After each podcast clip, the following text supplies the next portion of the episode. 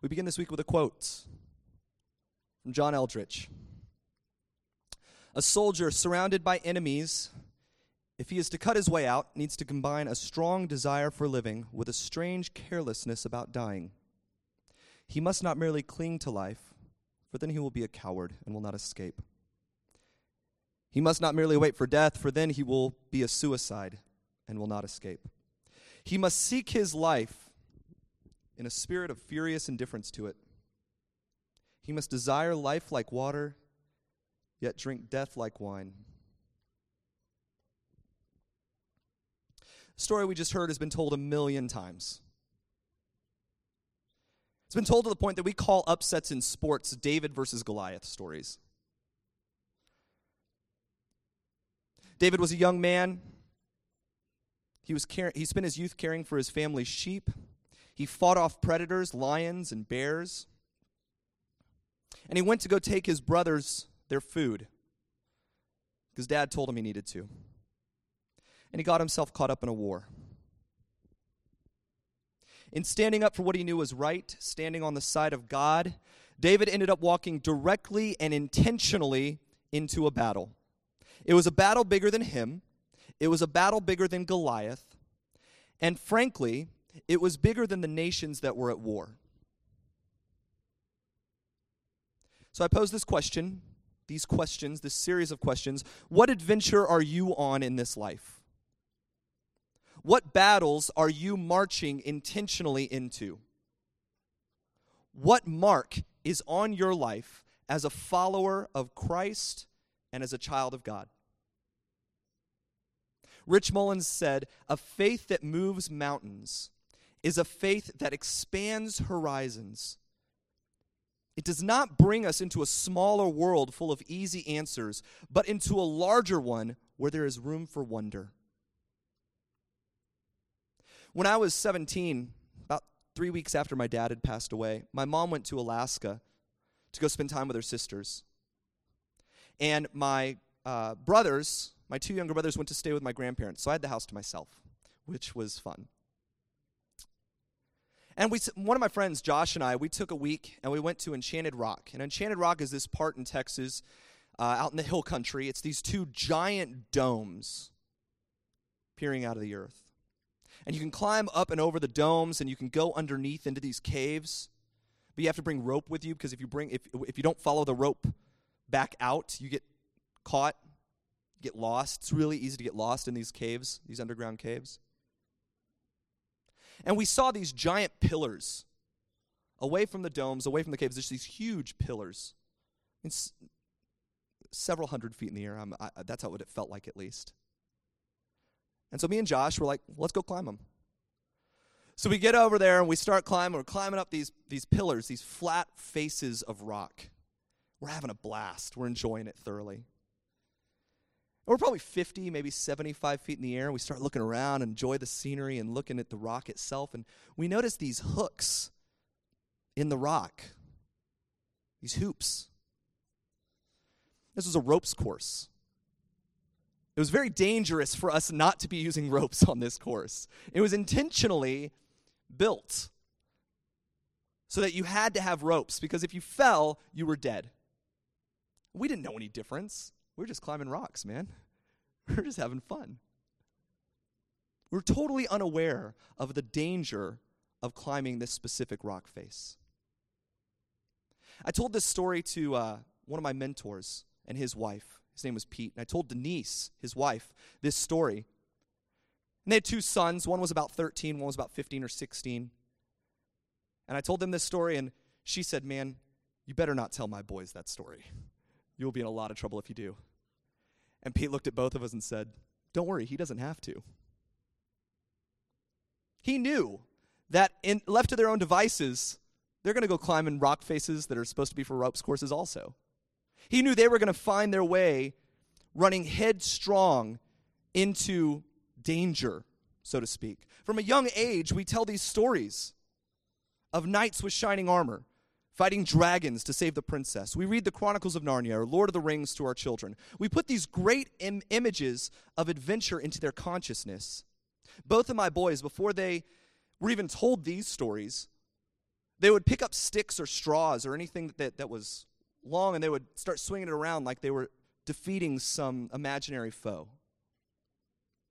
And a lot of this continues into our teens, like it did for me. And for some of us, it might even go into early adulthood.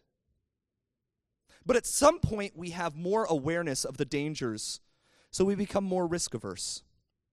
Our world becomes smaller. We start getting more answers. And as Christians, we can be the worst at this.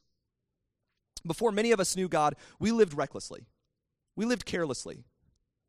We sought out adventure. We ran headfirst into danger. Every day was a new chance to seek out the world and all that it had to offer. But not anymore, not as a Christian. Now we seek a life that's safe and secure. It's away from the world and all of its vices, all of its poisons. And we know something's missing. We feel it in our bones, we feel it in our spirit. We reach a point in all of our lives where we ask, Is this all there is? Wasn't I made to do more? The answer is confidently yes, absolutely. But to do that, to live for more, we have to remember how we got here, how we became children of God. Rich Mullins also said this. He said, Never forget what Jesus did for you. Never take lightly what it cost him. And never assume that if it cost him his very life, it won't also cost you yours. Think about that quote for a second. The cost of our salvation was the life of Christ, the Son of God. I talked a little bit uh, last week about the fact that something is only worth what someone is willing to spend on it. God was willing to pay for us with the life of his son. We have great value to him. That is not a question. But to think that God wouldn't ask us to go as far as his son did, all for his sake, all for God the Father's sake, that would be foolish as well. Yet we spend our lives trying to keep ourselves alive as long as we can, free of anything that would be a danger. We're trying to save our own life. Matthew 16, 24 through 26, Jesus told his disciples, If anyone would come after me, let him deny himself, take up his cross, and follow me. For whoever would save his own life will lose it, but whoever loses his life for my sake will save it. For what is what profit what does it profit a man if he will gain the whole world but forfeit his soul? What shall a man give in return for his soul? We want a life that's easy. We want a life that's safe, a life that's secure. But Jesus says we have to be willing to die, to take up our cross, and march with him. Jesus later said that there's no greater love that a man has than to lay down his life for another.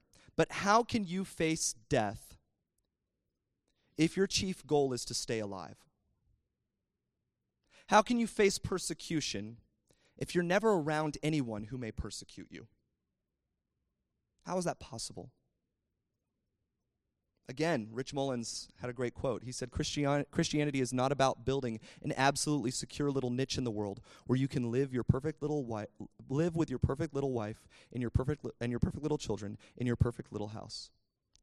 Where you have no gays or minority groups anywhere near you. Christianity is about learning to love like Jesus loved, and Jesus loved the poor, and Jesus loved the broken. Persecution is an ever present reality to the believer. Again, Jesus told us in John 15, 18 through 21 If the world hates you, know that it hated me before it hated you. If you were of the world, the world would love you as its own, but because you are not of the world, but I chose you out of the world, therefore the world hates you. Remember the word that I said to you A servant is not greater than his master. If they persecuted me, they will persecute you. If they kept my word, they will also keep yours. But all these things they will do to you on account of my name, because they do not know him who sent me. There is a war going on, it's a constant battle. There's a war that's been waged for millennia, it's an unseen war. It's made manifest to those who are on the front lines, and many of us never see, see battle. We never experience the thrill of engaging the enemy because we're busy eating safely in the mess hall. It's no wonder then that we have midlife crisis.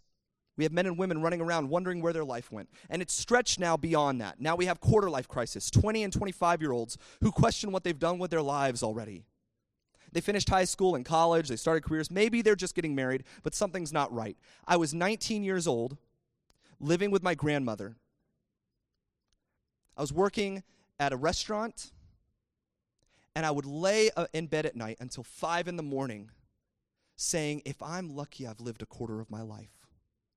If I'm lucky, I've lived a quarter of my life over and over and over again. My granddad died before he was 55. My dad died when he was 45. At that rate, I'm due. And that was what my thoughts were about. And then a few years later, I was listening to Rich Mullins, and I was remembering his music, and I was remembering his mentor, Brennan Manning. And Brennan Manning knew the absolute, passionate, unbridled love of the Father, and he lived the adventure of grace. Towards the end of his life, he said this In love's service, only wounded soldiers can serve. We see a wounded soldier in the life of Stephen. Stephen was one of the early believers. He was preaching about Jesus. And the people didn't like it. The Jews didn't like it. They didn't like that he was preaching about who Jesus was. He was performing signs and miracles in Jesus' name. He was willing to engage in, a, in the spiritual battle with anyone who was not on the side of God. And he's, he ends up being brought to trial for this.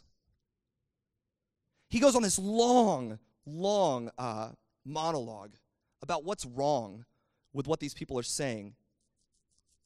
He ends it with this in Acts 7:51 through 53. He says, You stiff necked people, uncircumcised in heart and ears, you will always resist the Holy Spirit. As your fathers did, so do you. Which of the prophets did your fathers not persecute? They killed those who announced beforehand the coming of the righteous one, whom you have now betrayed and murdered. You who received the law as delivered by angels and did not keep it. Needless to say, the people did not take very kindly to those remarks. Them's were fighting words. But it wasn't about protecting his life. That wasn't his goal. This was about the adventure that God placed him on. It was about participating in the war and trusting Jesus and his words, knowing that he was in his Father's hands. And it led to this scene that was played out at the end right after that. In Acts 7 54, it says, Now when they heard these things, they were enraged. No kidding. They ground their teeth at him. But he, full in the Holy Spirit, gazed into heaven, saw the glory of God, and Jesus standing at the right hand of God. And he said, Behold, I see the heavens opened up, and the Son of Man sitting at the right hand of God. And they cried out with a loud voice and stopped their ears and rushed together at him. Then they cast him out of the city and stoned him, and the witnesses laid down their garments at the feet of a young man named Saul. They were stoning Stephen. He called out, Lord Jesus, receive my spirit. And falling to his knees, he cried out with a loud voice, Lord, do not hold their sin against them. When he said these things, he fell asleep. Stephen took, his, took the life God gave him. The life he knew was in service of his father, and he used it. He did something. Trust me, if the goal was to make sure that he was safe and secure, he could have made that happen. He could have told the people who were putting him on trial that they misheard or misinterpreted his words. He could have diplomatically diffused the situation and gotten out of it with his life intact. But that wasn't his battle. And he knew it wasn't an easy one. John Eldredge says, Truth be told, most of us are faking our way through life. We pick only those battles we're sure to win, only those adventures we're sure to handle, only those beauties we're sure to rescue. And Stephen didn't go that route. He knew his father, he knew it was worth fighting for. He knew it was worth taking a stand on. It was worth being wild about, being passionate about. At his death, there was a man charged with holding the coats of the people stoning Stephen. He was holding, and I want you, I want you to imagine why he was holding these coats. He was holding these coats so they could get more velocity and accuracy on the rocks that they were throwing. You ever tried to throw a baseball with a winter coat on? It's not easy. But you take your winter coat off, you have a little more velocity, a little more accuracy on that ball. So they were taking their coats off for that reason. He was making it easier for them to break Stephen's bones to open up gashes in his body, to crush his skull, and ultimately to kill him. That was his job. Man's name was Saul. We know a little bit about the life that Saul lived. He was a Hebrew man. He was given Ro- Roman citizenship, and he was a Pharisee. He knew the law of Moses, again, the old bread that we've been talking about recently. And his job was to persecute and kill members of this new movement called Christianity. He lived a wild life. And then something happened. He was traveling around, along the road to Damascus when Jesus appeared to him. His glory was so bright that Saul became blind. And Jesus asked Saul why he was persecuting him. Saul was blind for three days. He didn't eat or drink anything. God restored his sight through a man named Ananias, and he filled Paul with the whole, Saul with the Holy Spirit. Saul had a genuine encounter with Jesus. His life changed after that, and so did his name. He became known as Paul. After this encounter, Paul's life changed immediately and dramatically. He went out, it says he went out immediately and started preaching the gospel in the middle of the city. And the people didn't know what to think, right? Because they knew that this man was someone who was killing Christians, and now he's proclaiming Christ. If anything, they probably thought this was the worst undercover job ever right? The other Pharisees and the Jewish leaders didn't know what to think either. He was just on their side, holding coats to kill people. And now he couldn't be any further from them and what they believed. And it led Paul to living an even crazier life than he did before this encounter with Jesus. But it didn't mean it was an easier life. 2 Corinthians 11 Paul says this. He, he was talking to the Corinthians, explaining what he's gone through, some of the stuff he's gone through. He says, Five times I was received in the hands of the Jews, the 40 lashes less one. 40 lashes is a death sentence. So five times he was given that minus one. So 39, because that's not a death sentence. Three times I was beaten with rods. Once I was stoned. Three times I was shipwrecked. A night and a day I was adrift at sea. On frequent journeys, in danger from rivers, danger from robbers, danger from my own people, danger from Gentiles, danger in the city, danger in the wilderness, danger at sea, danger from false brothers. In toil and hardship, through many a sleepless night, in hunger and thirst, often without food, in cold and exposure. And apart from these, from other things, there's the daily pressure on me of my anxiety for the churches so there's the physical stuff he's dealing with, and there's this other pressure, this, this anxiety of, man, I want these churches to be doing well. Who is weak? Am I not weak? Who is made to fall? Am I not indignant? That doesn't sound like fun to most of us. Given a choice, most of us would avoid a life that looked like that. In Acts, there's a story of Paul. When they brought them to the magistrates, they said, These men are Jews. They are disturbing our city. They advocate customs that are not lawful for us as Romans to accept or practice. The crowd joined in attacking them. The magistrates tore the garments off them and gave orders to beat them with rods. When they inflicted many blows upon them, they threw them into prison, ordering the jailer to keep them safely. Having received his order, he put them into the inner prison, fastened their feet in stocks. About midnight, Paul and Silas were praying and singing hymns to God. The prisoners were listening to them. That's nuts. That's crazy. That's a wild life. Paul was now the one being persecuted. He was being threatened with jail, with death, but he didn't let that stop him from living the wild, adventurous life that he knew God called him to. If anything, he lived with even more fervor than he did before he was saved, because now he truly knew God, and he had nothing to fear. How did he do that? How was he able to sing hymns to God while locked in jail, naked, naked, beaten, and bloody?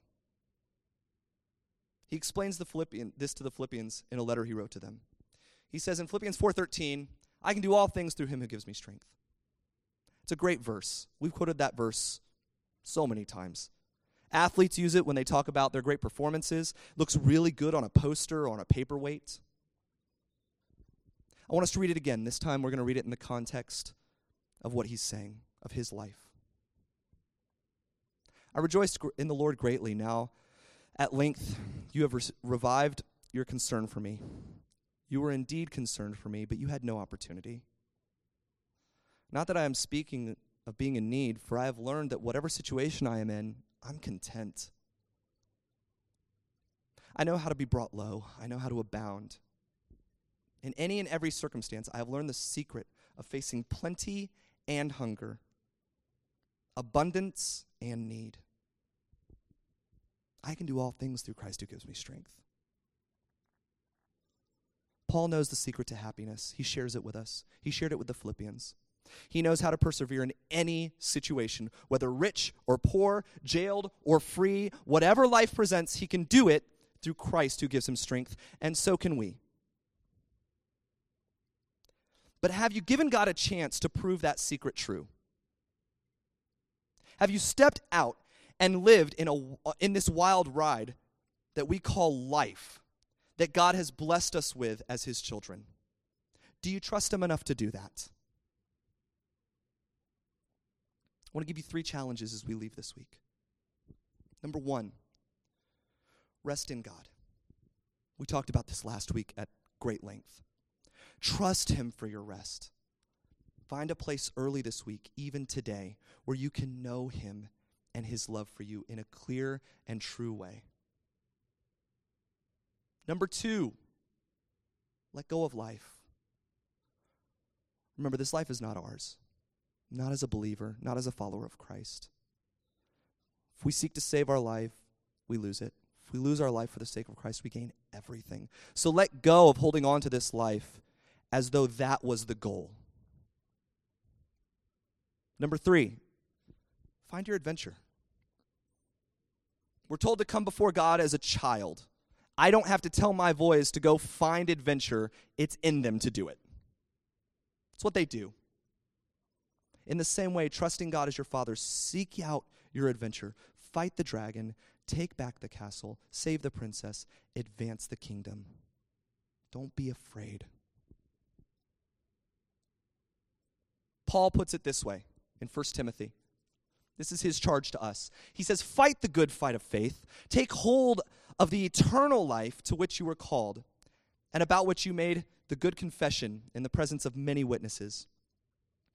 I charge you in the presence of God, who gives life to all things, and of Christ Jesus, who in his testimony before Pontius Pilate made the good confession to keep the commandment unstained and free from reproach until appearing before our Lord Jesus Christ, which he will display at the proper time. He who is the blessed and only sovereign, the King of kings, the Lord of lords, who alone has immortality, who dwells in unapproachable light, whom no one has ever seen or can see. To him be honor and eternal dominion.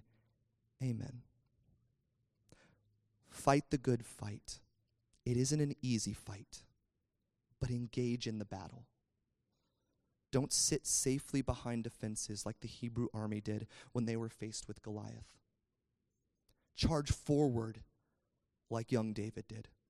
He trusted God and he went to battle. Be bold like Stephen, facing certain death, but unwilling to be timid like Paul, experience the change that knowing God can do for your life. You lived wild before you knew Him. Now live wild for Him. As Richard Mullins would say, he would say, Go out and live real good. I promise you'll get beat up real bad. But in a little while, after you're dead, you'll be rotted away anyway, so it's not going to matter if you have a few scars. It will matter if you didn't live.